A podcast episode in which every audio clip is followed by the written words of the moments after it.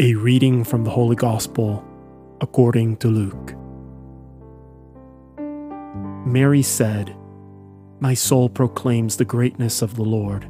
My spirit rejoices in God my Savior, for he has looked upon his lowly servant.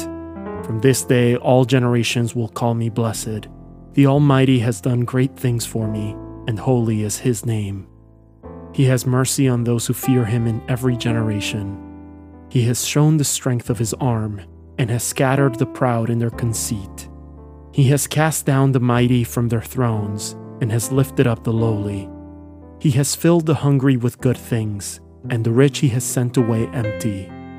He has come to the help of his servant Israel, for he remembered his promise of mercy, the promise he made to our fathers, to Abraham, and to his children forever.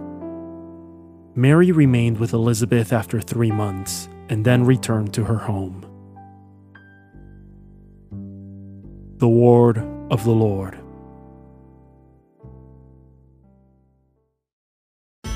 The Daily Gospel is produced by Tabella, the number one free Catholic app for parishes and groups. To listen to this episode and more devotional Catholic content without ads, make sure you download the Tabella Catholic app on the Google Play Store or the Apple App Store completely free.